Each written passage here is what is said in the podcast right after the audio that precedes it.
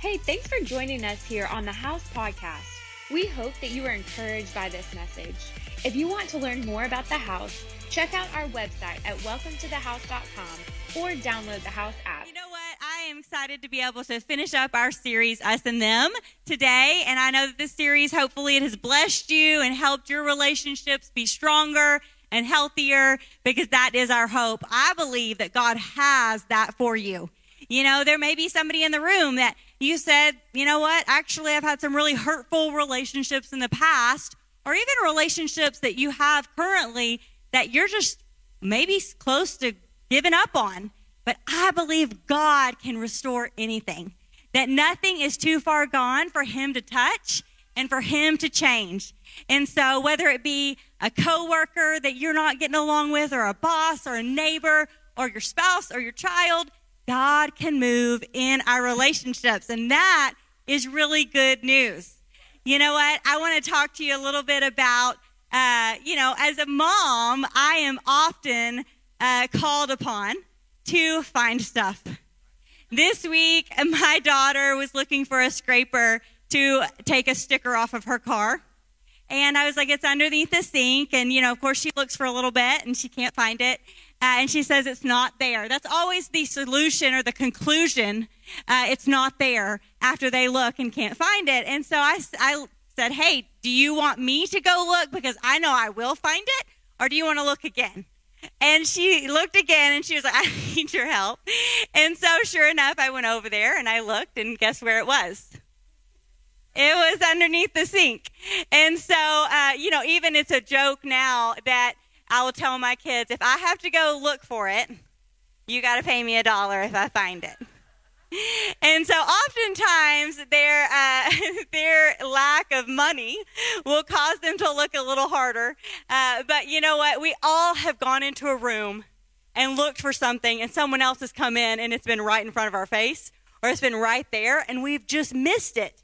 So, this is actually something that there have been researchers interested on why our brains do that. And in the early 2000s, researchers began to develop testing and why do our brains not connect when we see what we're looking for? Sometimes when maybe we were expecting something different and it was a little bit off, it just caused us not to see it at all. So there is a study done at the University of California, Santa Barbara. And they used this picture and showed a whole bunch of people. Thank you so much. And they actually showed people and asked people where the toothbrush was. So we're going to put that picture up, and we're going to ask you where the toothbrush is. Here's a messy bathroom. There's a lot of stuff going on. Did anybody find the toothbrush? Okay, so there is 2 toothbrushes, actually. And in this study, most people found the small toothbrush in front of the sink and did not see the large toothbrush behind the sink. So who saw the small one? Okay, so the majority of us, and that it goes along with the scientific research, the majority of people saw the small toothbrush. Okay, so there's 2 reasons why they determined that people saw the small one without seeing the large one, which, if you're not in this situation, you would think, of course, the large one would stand out. But because I told you what to expect, you looked for the toothbrush, and you went ahead in your mind, scaled it to the picture. So when you looked at the picture, you had already determined that the toothbrush would be a certain size according to the surroundings. And so we do that without even thinking. So one point is the fact that the scale matters. You had already determined the scale. And the next thing would be is if I would have just showed you the picture, you may have seen the red boot. You may have seen the deodorant, the sunscreen, but instead you saw the toothbrush because I told you to look for it. And you saw the small one instead of the big one. So Jesus was way ahead of the University of California and this report by the New York Times. He actually gave us a similar example in Matthew 7. So let's go there. Judge not, that you be not judged. For with the judgment you pronounce, you will be judged. And with the measure you use, it will be measured to you. Why do you see the speck that is in your brother's eye, But do not notice the log that is in your own eye. Or how can you say to your brother, let me take the speck out of your eye, when there is the log in your own eye? You hypocrite, first take the log out of your own eye, and then you will see clearly to take the speck out of your brother's eye. When we read this, it sounds completely and totally irrational. Why would you be worried about the speck in someone else's eye when you have a log in your own? If you don't take the log out of your own eye, you're going to bleed out, you're going to die. Okay, so what would be the point of you looking for a speck in someone else's eye? Yet it is exactly what happens when we have irrational feelings that lead us to see the wrong thing in the picture of relationships. You know, we tend to attempt to point or to protect ourselves. And so in the attempt to protect ourselves, we'll blame someone else. We will find that small flaw. We will try to fix someone else to take the attention off of our own thing, or we will choose to judge another person, what the Bible says is unrighteously. And so I have two caveats as we dig into this scripture. One of them is, this is not talking about not judging. If you are a Christian and maybe you had a non-Christian friend or family member, maybe call you judgmental. They may even be familiar with the scripture and say, don't judge me. Okay, so that is a portion of scripture taken out of context. Because in John 7, it actually says, don't judge by appearances, but judge with right judgment. So we are to judge. It is how we judge, why we judge, that makes the difference. And so we judge rightly when we're not judging by our feelings. We're judging by God's standard and not just by his rules, but according to his heart. And we're judging being led by the Holy Spirit. And so that's why if you're on a serve team or if you're in a life group, if you're in this church and you said, this is my church and I want to be known and I want to be loved and I want to be challenged, guess what? You may have a conversation with a leader or a friend that says, hey, you know what? When you do this or this part of your life, it's not taking you anywhere. It's hurting you. And they want to help you. That is not the same as what this scripture is talking about, judging. That is rightly judging. And one of the ways we can determine that is if the Holy Spirit is leading our conversations and correcting us, then that means that that person has already evaluated themselves first. They have put themselves in a position where you, saying yes to serve team, saying yes to life group, maybe saying you said yes to your spouse. That would be a person that would be able to have a conversation with you. You're in a friendship that you actually chose. And that person is allowed to have that conversation because you actually are not forced to be in that friendship. You have chosen that. And so when we are able to go to the Lord and be Spirit-led, we can help people because we're for them. We're not against them. And so this is talking about someone whom has a plank in their own eye and they are against the other person. They're not for the other person. They are against them. And so the other caveat is just similar to taking things out of context. You know, when someone is in a harmful or maybe a situation that they were physically violated or harmed, if we look at this scripture and think we can't say anything, then that person would remain in an unsafe situation. And so that is not what this scripture is referring to. This scripture is specifically talking about criticism and pointing out something that is lesser than what you are dealing with. Something that is different than what you're dealing with. It is being judgmental and critical of someone whom is not worthy of that. Does that make sense? And usually those moments are the times where we repel people even the most. But Pastor Stephen referred last week to relationships and how sometimes they end up becoming divided, and that's not God's plan. So sometimes it's us. That means you and I have a misunderstanding and we need clarity. Sometimes it's them. They're mostly wrong. But where we have to start is the fact that it's me. There is a part of this that is my fault There's a part of this that God is teaching me something. There's a part of this that God wants to grow me. There is a part that I can own that I need to own. So today my assignment is, it's not you, it's me. So we are going to talk about the me portion. Now, we do all recognize there is a speck. We all have a speck in our eye. Okay, but we're talking about the log that we're ignoring. And we're going to recognize that and make sure that we get that out. Philippians 2:3 says, do nothing from selfish ambition, but in humility count others more significant than yourself. This is not saying have low self-esteem.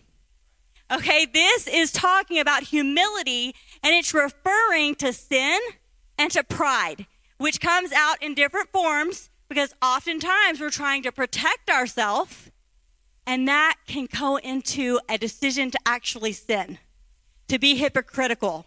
Hypocrisy is just something basically I'm wanting to hold you to a standard that I'm not willing to hold myself to. That's what hypocrisy is. And it's easy to do that. Self-righteousness and conceit. Thinking of ourselves better than someone else. And it is human nature for us to assess people. My husband always uses this example about men love to go into every room and they have already assessed who they could beat. You know? And so they already know who they need to make alliances with if there's somebody they couldn't beat. And so this is just a funny example of the fact that we have to make sure that our flesh is going to go straight to that we're better than someone else. Women do it too, by the way. No offense to men. Women usually do it for like appearance sake. But selfishness is another way that pride comes out. And that means that we only care about our own perspective. We only care about our own feelings. We only care about our own desires. And we're mad that everybody else isn't seeing it the way we see it and isn't feeling it the way we feel it and isn't desiring it the way we desire it. And so then the next thing is offense. And a lot of times I think that we discredit offense under pride because we don't understand that the whole reason why we're offended is because we made something someone said or something someone did all about me. And so we didn't take into consideration the intention behind what was said, the context behind what was done. And so then we take an offense and we think, oh, it's them. They did something wrong to me. When a lot of times we made it about us, and now it is actually pride. So Ephesians 4:32 says what we should do and what we want to do, be kind to one another, tenderhearted, forgiving one another as God in Christ forgave you. Now this gives us all like warm and fuzzies. I want to go to a church like that, you know? And I think that one of the things we need to remember is that even though this sounds warm and fuzzy, and we want to hold everybody else to this standard because we want to go to a church with people that do this, then that means we have to actually take responsibility to apply this to our own life so that we can all work in our relationship and unity. Okay, so it is a hard pill to swallow, but think about just this one specific portion where it says, as God in Christ forgave you. That's how we're to forgive. And I was thinking about this and thinking about salvation and how one of the unique things about Jesus and what he did was that he sacrificed his whole life, and he didn't save us partially. He saved us fully. He didn't heal us partially. He healed us fully. He didn't spare us from the debt that we owed for sin. He actually paid all of the debt. He didn't forgive us for some sins and not others. He forgave us from all the sins. And so if that's the standard, then how many people are we holding resentment towards because we believe they deserve forgiveness in part of the things that they've done and acted, but not all of the things that they've done and acted? Because we have our own rating system of righteousness, and it's not necessarily God's standard and God's heart. So I don't know if you've noticed, but people generally like to look at themselves in the mirror. And so when you walk by glass or reflection, even if it's not a mirror, our human nature is to turn to look at ourselves. And so that sounds really vain. And I think some of it is vanity. but not all of it's vanity, because who has been helped by a mirror before? Okay, I've been helped, made sure that food is out of my teeth. You know what I'm saying? All the things that may be haywire that you didn't realize. And so you look in the mirror and it saved you, right? That was helpful because it showed you the things that you could change that would be helpful. So there are two mirrors that we often neglect, and that is relationships, and that is the Bible. And these two mirrors are going to help us thrive in relationship and keep us from the irrational feelings that want to rob the health in our relationships and lead us to unity in relationship. So relationships are a mirror.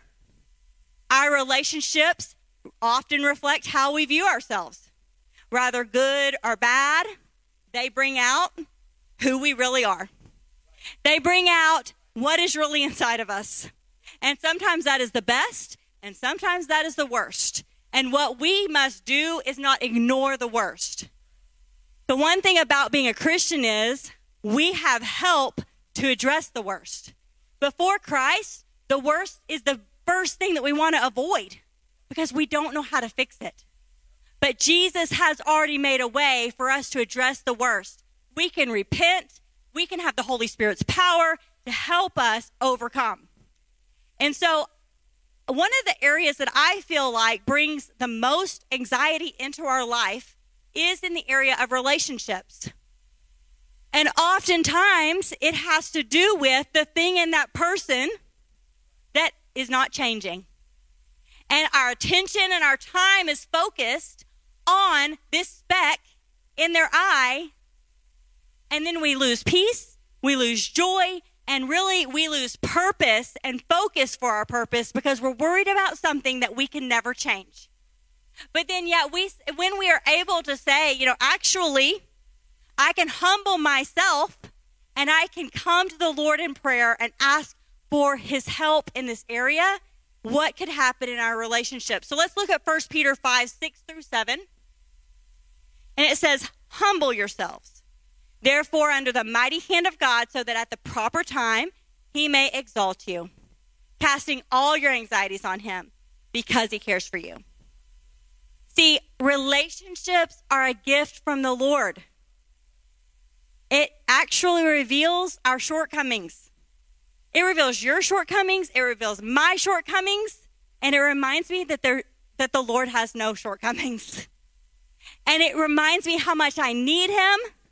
And it reminds me, even if, let's say it says, humble myself and let him exalt me.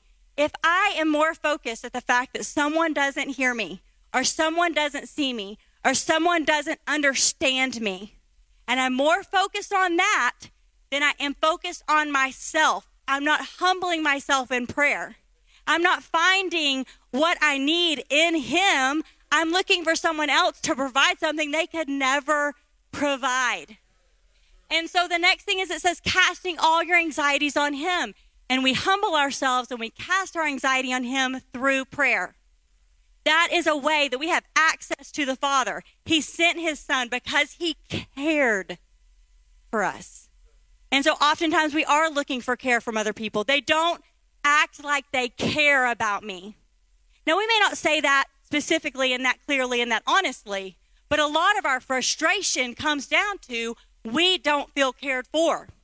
Maybe we're looking for intimacy from that person, but yet we haven't taken access to have intimacy with the Lord.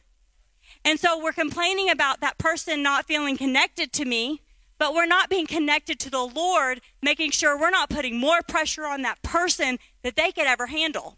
A relationship is two ways, and you have to build it together. Intimacy and connection does not just happen, but it does happen when we engage in our relationship with the Lord, because he has made an uninterrupted way for us to have intimacy with him. And because we know we're cared for, we can have healthy, unified relationships.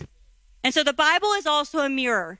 James 1, 23 through 24, it says, for if anyone is a hearer of the word and not a doer, he is like a man who looks intently at his natural face in a mirror. For he looks at himself and goes away and at once forgets what he was like. Now this sounds as silly as the first scripture of the comparison. But the word is supposed to be a mirror that we look at, that we actually change the food in our teeth. Okay? And if we don't change the food in our teeth, people would think you just looked in the mirror and you chose to keep the food in your teeth. And that's what it's like when we come to Sunday morning and we hear this sermon, or we come and we open our Bible on a daily basis. And it's like you looked in the mirror and you chose to keep that, because that's going to divide your relationship. You know, the word of God is for us. It's not for our flesh, but it is for strengthening our spirit. And that is one of the reasons why when we pray, we get past our flesh and we get to the spirit, because we don't want our flesh and our irrational feelings leading us. So two of the responses that we have when we neglect the mirror of the word in relationships is either we withdraw from relationships. Why? Because someone was human. That is usually the reason why we withdraw from relationships. The other response we have is we engage more in attempts to fix them, to correct them, to control them. And then there is a clinginess, there is a neediness, there is a control that will never work, because we cannot change people. The Lord is the only one who can change the other person. And so And so before Christ, we could blame someone else. We could let someone else fix our messes. But now we have been given the greatest gift of salvation. We don't have an excuse any longer. The Bible actually tells us we're without excuse. And so we can take personal responsibility to have life-giving relationships.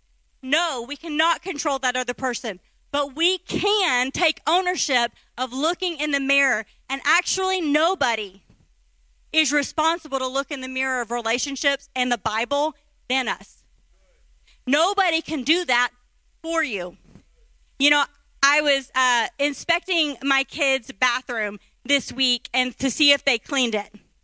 And it looked really clean. And then I lifted up the toilet and I was like, this underneath the rim is really, you know, looks like what happens underneath the rim. And so I was like, you need to clean this. You missed it. And one of my children was like, I don't clean pee. And I was like, really? I was like, how is that going to go for you one day when you own a home? And they were convinced that they were not going to ever have to do that. And for some reason, their determination and passion in that moment was going to change the fact that that was always going to be something they were going to have to do. But I was thinking of when I was young, I was also, just like every other teenager, my mom would want me to go clean, and she had supersonic eyes. And all of a sudden, she saw all this stuff that, like, I didn't clean, and I had spent a lot of time, and I'm sure enough, it was, you know, really, really good. And she would come in and show me all the things I missed. Because, why? There is something that happens when you own a home. It's different. And so she may not understand or see the underneath the rim till she leaves my home. But she's going to see it when she owns her own home. Because it's different when you own something. Before Christ, we could blame our brother. We could wait for our mom to fix it, fix our mess and our irresponsibility. But after Christ, we have everything we need to take responsibility for our part. And guess what? You don't have to take responsibility for someone else's part. Now, we pray for others. Sometimes we have those conversations in relationship, in life group, in serve team, maybe with our spouse, maybe with our children. But we are not in charge of someone else changing. But we are in charge of owning our part. And so at times people avoid personal responsibility. And this is not new.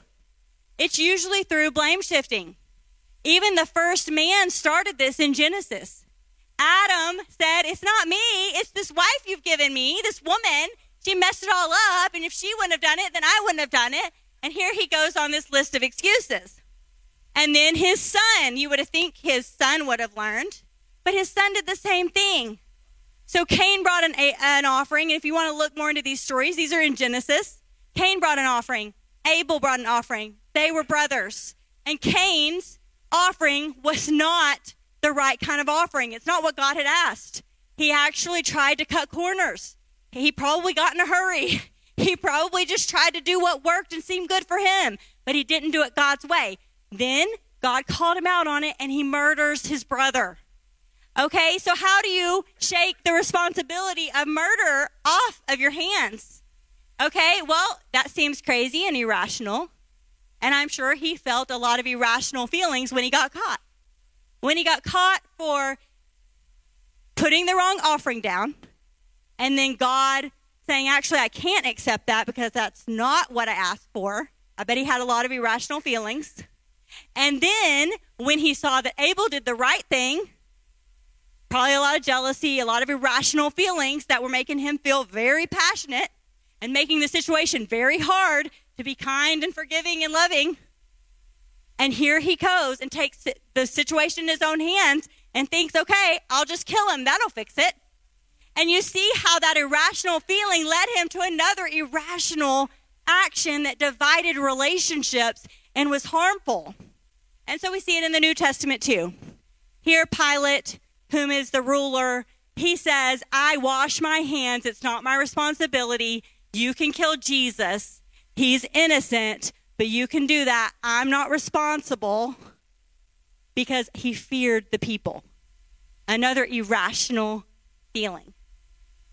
And so as irrational as it sounds that you can't, you're not going to take responsibility in taking part of murder, that's how we have to look at the log in our eye. This irrational feeling may not hurt me today, but if I leave this log in my eye for a long time, it's going to hurt me and others. And there may be some things that this causes that I can't fix. And so let's take the log out of our eye today, and let's get out of irrational feelings, and let's allow the Holy Spirit to lead us to unity. And he does that through the Word of God. The Word of God protects the unity in our relationships. And so one of the things that I want to talk about, if we're really going to say, it's not you, it's me, then we're going to really have to come up with a strategic plan. Because irrational feelings are not something that we're going to just say, I'm not going to have those anymore. We have to recognize them. And then when we recognize them, we've got to do something with them. And when we do something with them, we got to do the right thing with them. And so there are 4 questions I want to teach you today about how to ask yourself when you're feeling irrationally, when you're feeling like someone's speck in their eye is taking away your joy and your peace. Let's say it's not you, it's me. And let's ask these 4 questions. So the first question is, what are you feeling? Now, we don't want this feeling to lead us, but we do want to recognize it so that it doesn't still kill and destroy. And all of a sudden, we're in a situation where we're like, I don't even know how I got here. But recognizing it is our first step. So it may be rejection. It may be, go ahead and get that first question up on the screen. It may be insignificance or feeling overwhelmed or out of control. You know, you name it. There's moments in life where we feel disrespected. I said earlier, the feeling of being unheard. And I think that it's very important for us to not just say I'm frustrated, but go deeper and say, actually, I feel rejected or betrayed. And most likely it doesn't have anything to do with the person in front of us.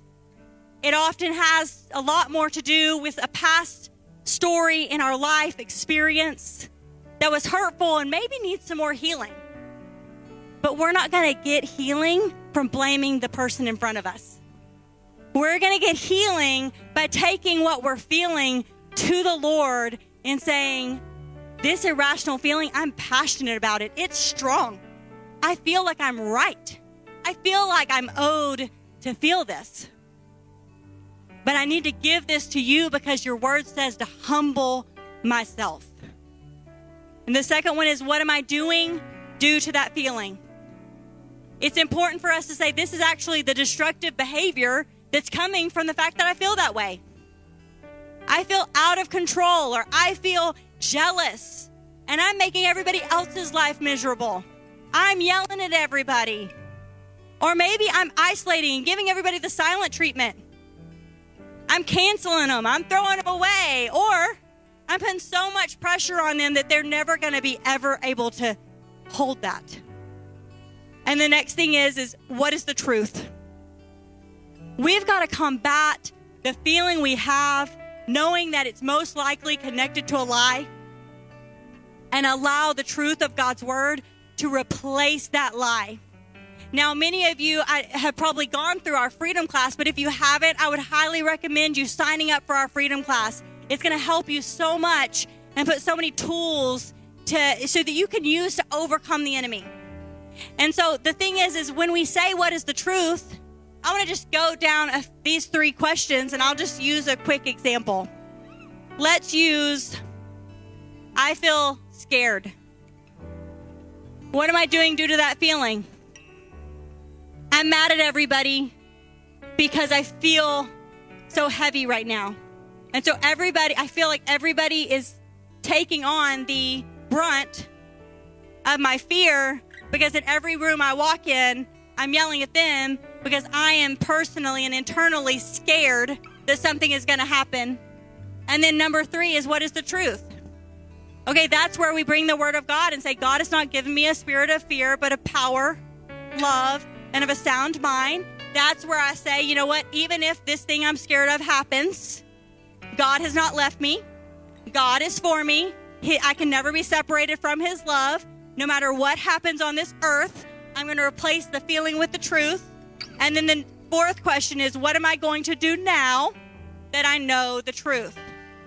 And so this refers to the scripture in James we talked about. Don't look in the mirror and forget what you look like. Let's actually apply the word. So if I've declared that I don't have to have a spirit of fear, that was a choice. That's what the enemy wants me to choose. But I can choose power from the Holy Spirit. I can choose love that he gives and flows through me. I can use the sound mind that I have in Christ. The word of God says we have the mind of Christ. And what am I going to do now that I know the truth? I'm going to humble myself and pray. And then I'm going to repent to the people whom I maybe lashed out at, or maybe blamed, or maybe made excuses. And I'm going to go repent, and I'm going to humble myself, and then I'm going to trust the Lord, because the Bible says when I cast my anxieties on him, I've got to remember that he cares for me. And so we can do this on a regular basis. We do this at our home all the time. We do this with our children. And, you know, my children, there's some of them that still haven't gotten the vision for it. And so they're like, oh. And but there's some of them that are like, this actually helps. This actually really helps.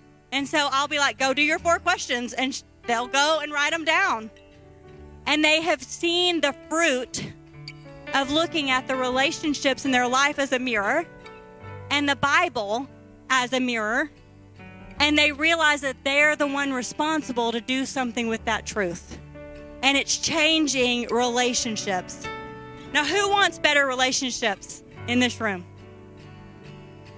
I hope everybody. And I believe that you can have them. And I hope that today has not only ministered to your heart, but I hope that you've taken on some things that you can use Monday, Tuesday, Wednesday, Thursday, Friday. But I want to encourage you, if this is the only time you get the word of God, it will be a lot easier to forget what you look like in the mirror. I want to encourage you that you can pick up your Bible daily and read it and spend time with the Lord and access the intimacy that he has for you. You can go back on our podcast or our live stream and go listen to the word of God through sermons, maybe through this specific series. The book of Joshua actually tells us that when we meditate the word of God day and night, that we will be successful. And so if you want success, if you want successful relationships, I would encourage you, don't make Sunday morning the only time that you look in the mirror of the word. Look at it every day, early, often, and always. Now, I do want to pray for us that said that hey, I want better relationships, and I'm just going to, in faith, we're all going to pray together, because I hope that each one of you do. But I think that maybe there may be a person that has come to your mind, maybe a relationship specifically, that you're like, this is a struggling relationship or a hard relationship or a relationship that I really need God's help in. I want you to personally think of that person's name, and I'm going to have you repeat after me this prayer. And there's a time where I'm going to say nothing, a space where I'll give you to say that name in your prayer. Don't say it too loud. We want that between you and God. But I want this moment to be a moment that resets your relationship. So y'all repeat this after me. Lord, thank you for the people in my life. Teach me how to be more like you. I submit my feelings to you and repent for my part to play. Help me walk in unity with who? Help me walk in unity according to your word. In Jesus' name, amen. Thank you for listening to this week's podcast. We would love to hear how this message impacted you. Feel free to let us know on the Contact Us tab of the House website. We hope you have a great week.